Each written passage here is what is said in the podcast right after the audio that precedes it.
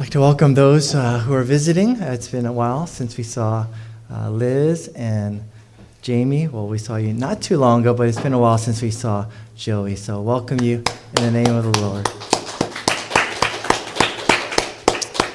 Can't believe all our kids are graduating and becoming working adults. It's amazing how time flies.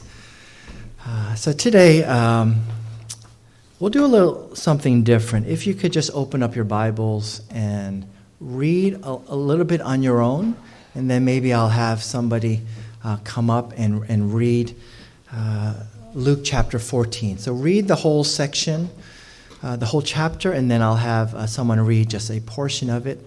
Uh, but let's just spend a few, few minutes just reading and asking the Lord to uh, speak to you during the reading of His Word. Okay, let's pray.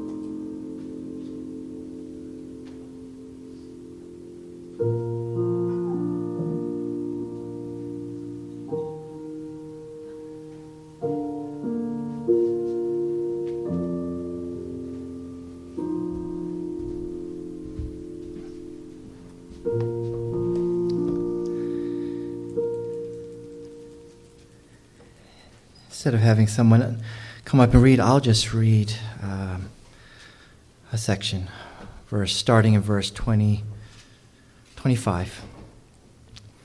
Now great crowds accompanied him, and he turned and said to them, If anyone comes to me and does not, ha- does not hate his own father and mother and wife and children and brothers and sisters, yes, and even his own life, he cannot be my disciple. Whoever does not bear his own cross and come after me cannot be my disciple. For which of you, desiring to build a tower, does not first sit down and count the cost whether he has enough to complete it? Otherwise, when he has laid a foundation and is not able to finish, all who see it begin to mock him, saying, This man began to build and was not able to finish.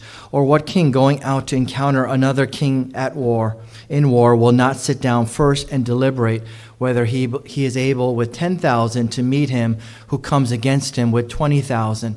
And if not, while the other is yet a great way off, he sends a delegation and asks for terms of peace. So, therefore, any one of you who does not renounce all that he has cannot be my disciple. Salt is good, but if salt has lost its taste, how shall its saltiness be restored?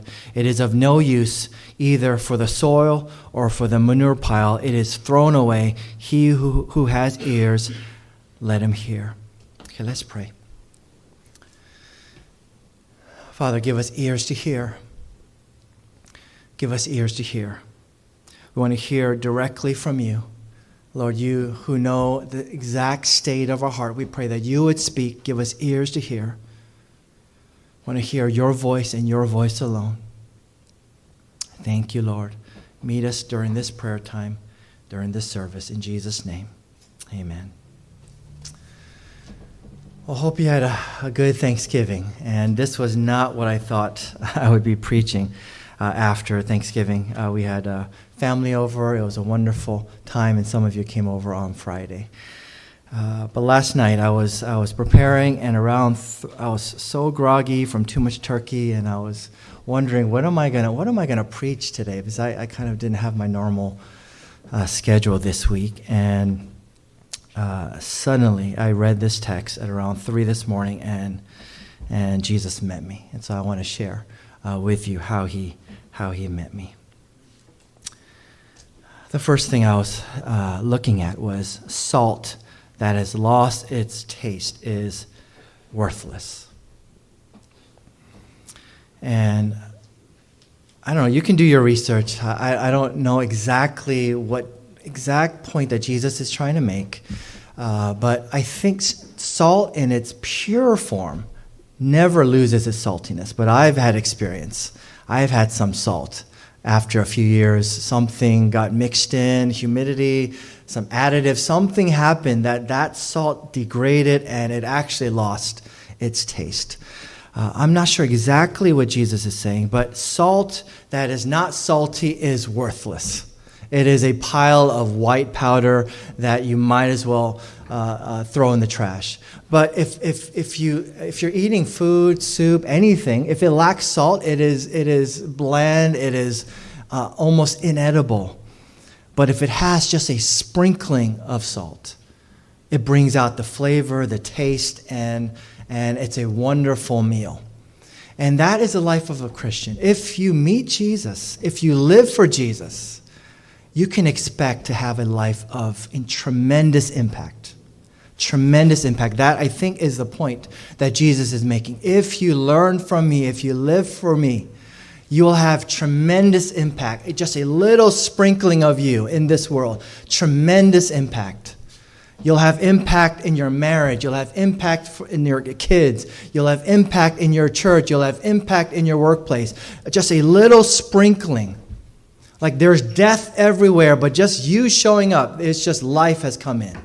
Because it's not you, it's not me, it's Jesus in us. We don't live the same way we used to. We live by faith in the one who died for us and who lives in us.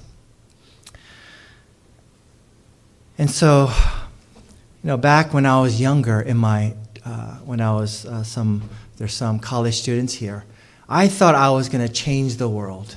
Uh, after I met Jesus. And there was so much Ray mixed into that zeal.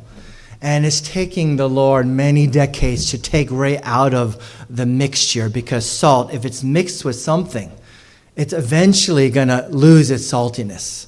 But if a salt is pure, it will never lose its saltiness. And, and just a simple question just any circumstance, the fact that you're there, does it, does it make a difference? Does it make a difference? Are you a blessing? Do you lift the mood? Does the atmosphere change just because a little sprinkling of you showed up? It's not you, it's not me, it's, it's Jesus in us. If you live for Jesus, we can expect, we should expect a life of impact.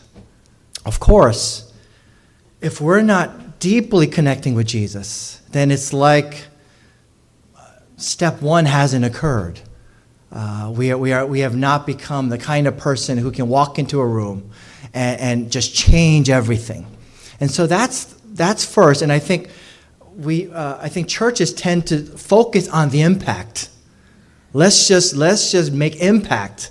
Whether we're changed or not, whether we met Jesus or not, whether we love him or not, let's just, let's just do this. Let's, let's grow and let's, let's do missions. And the focus is the impact. I want to put the focus on let's live for Jesus, let's meet Jesus. And of course, as a byproduct, there's going to be tremendous impact. There are some cases in Scripture where Jesus cannot do his work when there is no faith there. But as long as there's faith, as long as he's not in his hometown, wherever he goes, there's impact because Jesus is there. There's some faith in that area. So I don't know about you, but I, I, I, I believe Hill Community or whatever form this church takes going into the future, it's not going to stay like this. It's not going to stay like this.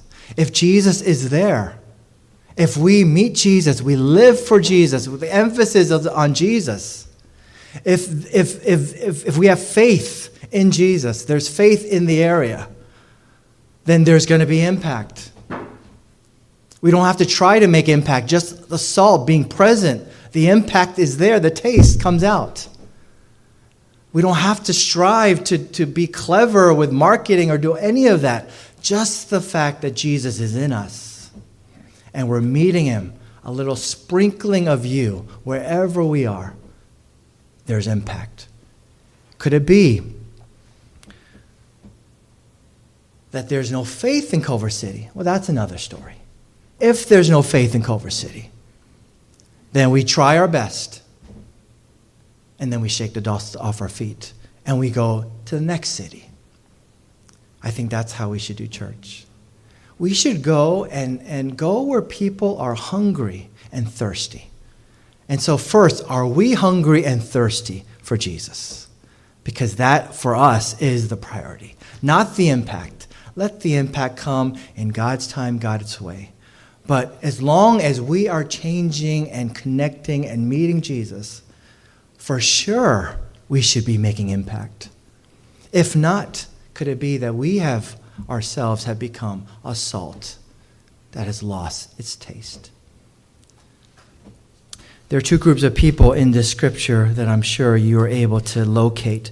The first half of this chapter is Jesus dining at the ruler of the Pharisees, and then uh, middle, uh, uh, starting in verse 25, is now great crowd. So the first are religious professionals, pastors, elders, clergy, priests, experts. They, they know scripture backwards and forwards. Uh, you could say these are veteran churchgoers and, and maybe it includes us to some extent. And then, then uh, the, there's a crowd, and these crowds are interested in Jesus. That, that's why they're there. And so the, the, the rulers of the Pharisees, he, the ruler of the Pharisees and the other lawyers and, and the religious leaders there, they're mildly curious about Jesus. They're not really interested in, and finding out is he true? Is he the Son of God? Is he the Messiah? But the crowds, they're a little bit different. They actually are there because they have some need. They, they want food. They want teaching. They are there for, there's more than a mild curiosity. And so locate yourself. Where are we? Are we, sometimes, are we like the ruler of the Pharisee? Just, just from a distance, just kind of mildly curious about Jesus, but uh, for most of your life, you're actually interested in other things. Just maybe on a Sunday, mildly curious about Jesus from a distance. You'll ask him some questions once in a while. You'll pray to him once in a while. So sometime maybe we can locate ourselves in the ruler of the Pharisees' household.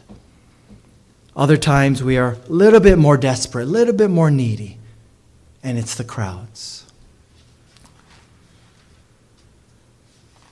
How do we become a salt that is salty again? That's what the Lord showed me last night or this morning. How do we become salt that is salty again? The first two parables, he's talking to churchgoers. He's talking about people who grew up in the church. He's talking to people who think they know the Bible. And you probably have some people in your family that just read the Bible from cover to cover and they say, Well, this year I've read the Bible this many times. And, and there, there are people like that, so diligent, so diligent when it comes to Scripture. And they're just mildly curious about Jesus. And Jesus says, If you want to become a salt that has taste, that has impact, step one, the parable of the wedding feast. And the whole message of this parable is humility. Humility. You think you know it. And that could be any of us. We think we know life. We think we know Christian life. We've been to church our whole life. If you've lost your taste, if you're not making impact, could it be that you think you know, but you don't actually know? Could it be that we think we're going the right path, but somewhere along the way we veered into religiosity? Jesus is saying if you want to become a salt that has taste, first step, just admit where you are, humble yourself. Humble yourself. That's step one. Just admit there's a problem here. Where's my impact? Where's our impact? This place should be full. Where's the impact? We should be asking these questions as we look in the mirror. And it's not just numbers. Just, just are people around you, do they hunger for Jesus because they're around you? Do they thirst for Jesus because they're around you? That's impact. It doesn't matter the scale. It matters if is it genuine? Is there genuine impact? If you live for Jesus, there will be a life of impact. So, first step if there's no impact, could it be that we're just religious? Could it be that we're off track? First step when you go to a wedding, when you go to a wedding feast, don't sit in the VIP rows. Sit in the back. Humble yourself. Let somebody exalt you and move you forward. That if, if there's a problem, he's speaking to the ruler of the Pharisees. You think you know. You think you're making impact because people praise you, because people respect you. You think you're making impact. Jesus is saying, You're not making the right kind of impact. It's not right. You think you're right. You're not right. You're totally wrong. You're totally off. You're, a, you're just a powder of white stuff. It doesn't add any flavor.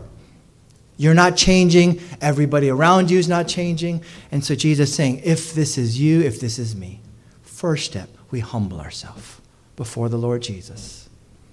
We humble ourselves before the Lord Jesus. That is his first point to the ruler of the Pharisees and his household.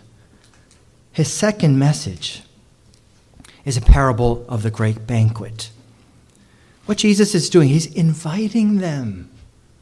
You got to see the tenderness of our Lord Jesus. He's inviting them out of their religious system to get to know him.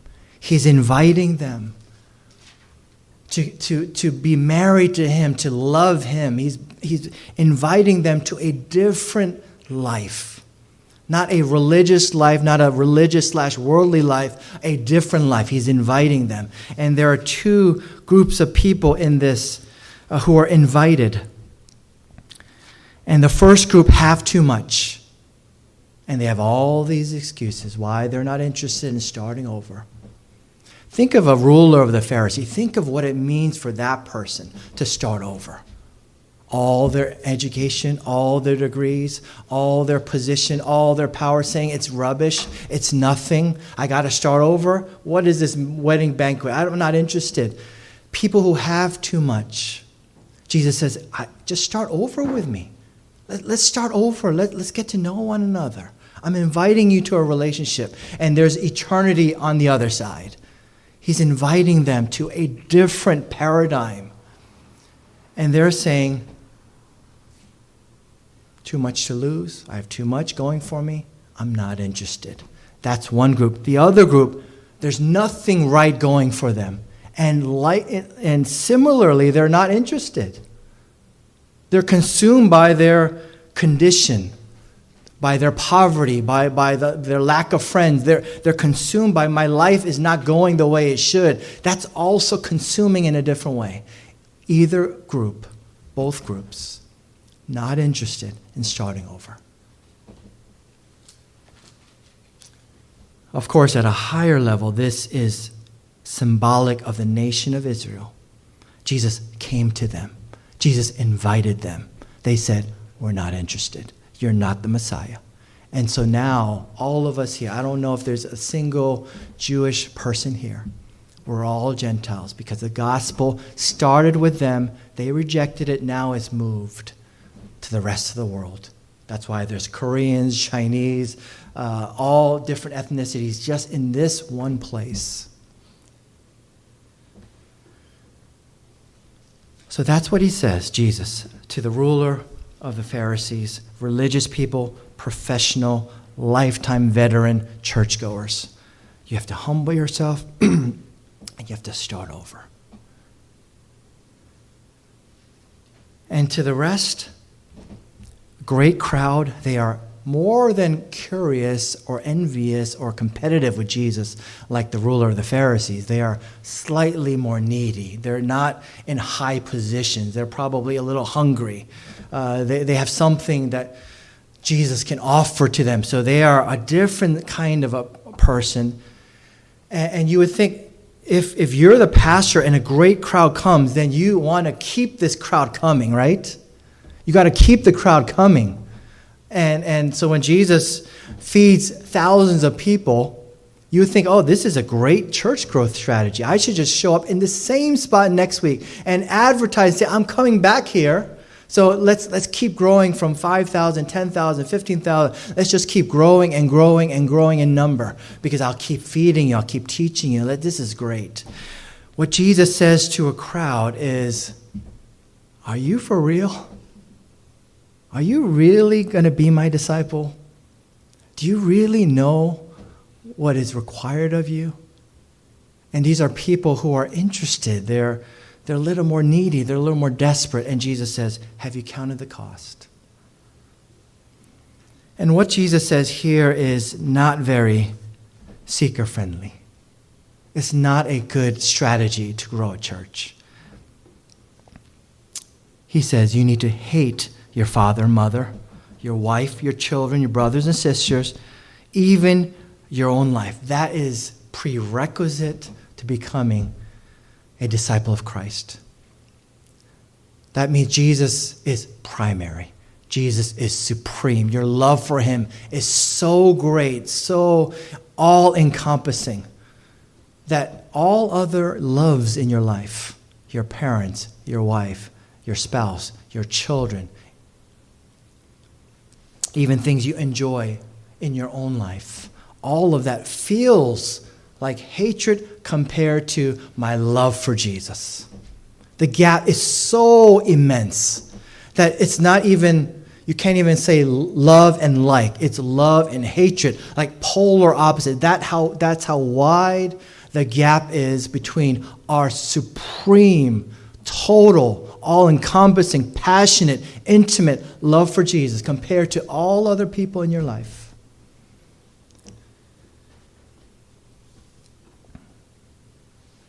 If we're not careful, over time, like you might start with zeal for the Lord. Like I started with a lot of zeal for the Lord in my teens and 20s, a lot of zeal. I said, I'm going to give everything to Jesus. I'm all in. Because I think this is what Jesus is requiring. He's saying, Are you all in? And I was all in in my, as a, as a 19 year old, 20 year old, I was all in in my early 20s and maybe even into my 30s. I was all in. And then along the way, you know, it's kind of easy in some sense to be all in and say, Lord, all my money I give to you because I had no money. It's kind of, I give you uh, I give you my career because I had no career. It's kind of easy to, to surrender things uh, in your imagination. But as you live your life, you get married, you have children, you have a house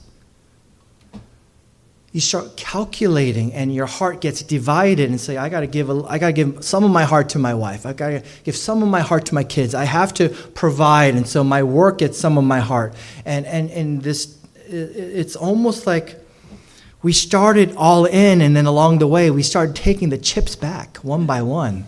And so like i'm i think i'm all in but as i get into my 40s 50s now it's like some of my chips are on my side because I've given it all in and then it's not panning out the way I thought. And so somebody's got to take pay the bill. Somebody has to do this, and so I'm taking some of my chips back. And Jesus is reminding me and maybe all of us, we humble ourselves and say, if, if I'm not making impact, maybe I need to start over. And Jesus says, oh, yes, today is a new day. Today is a new day. It's probably the best news you will hear every day. That today is a day of salvation. Today is a new day. His mercies are new. It's the best news I can ever give you. And so if you feel like, okay, I'm a little off track, I've taken some of my chips back, I'm not as zealous as I was before, today's a new day. Jesus says, start today. Start today. Put all your chips back in because that is, that is a prerequisite. You got to be all in. You humble yourself, you get to know Jesus. There's no half here, one foot here, one foot out. There's none of that. Is are you in? Have you have you counted the cost? It's cost you your life. Everything. Every other love that you have in this life is going to feel like hatred because you're all in we're, we have to be madly in love with Jesus, and everybody else we mildly tolerate almost, it feels like. It's like, okay, I, I gotta love people, but Jesus is my, the love of my life. He's my best friend. It's like everybody else, you're gonna have to take a back seat. Jesus is, is my pursuit. Jesus is saying, Are you all in? Are you all in? If you're all in, the guarantee in God's time, in God's way, is that you will be a salt that is actually salty. And you sprinkle you wherever you go, wherever God sends you. You're going to make a difference. We're not focusing on the impact, the ministry. We're not focusing there. The impact just comes as we go through life because we've been so radically transformed by the love of our life, Jesus Christ. And so we humbly say, okay, if, if that hasn't happened, that impact is not happening, okay, today I start over, Lord, with you. I humble myself. I surrender it all. And may the zeal of the Lord get rekindled with all the self and the pride not there anymore. So that when the Lord does do his thing, you're not going to be the kind of person, I won't be the kind of person to steal glory from the Lord and think secretly it's because I did it. And we'll pat each other on the back and say, look how great of a work we did for the Lord. May all of our pride, our arrogance, our taking credit, our seeking of respect, may all of that die as we humble ourselves, we surrender our life to Jesus, we say, I'm all in. So that God does His work His way in and through our lives, so that we are a little pinch placed wherever God sends us. And that little pinch is all that's needed. Jesus in us comes out, we have impact. Okay, let's pray.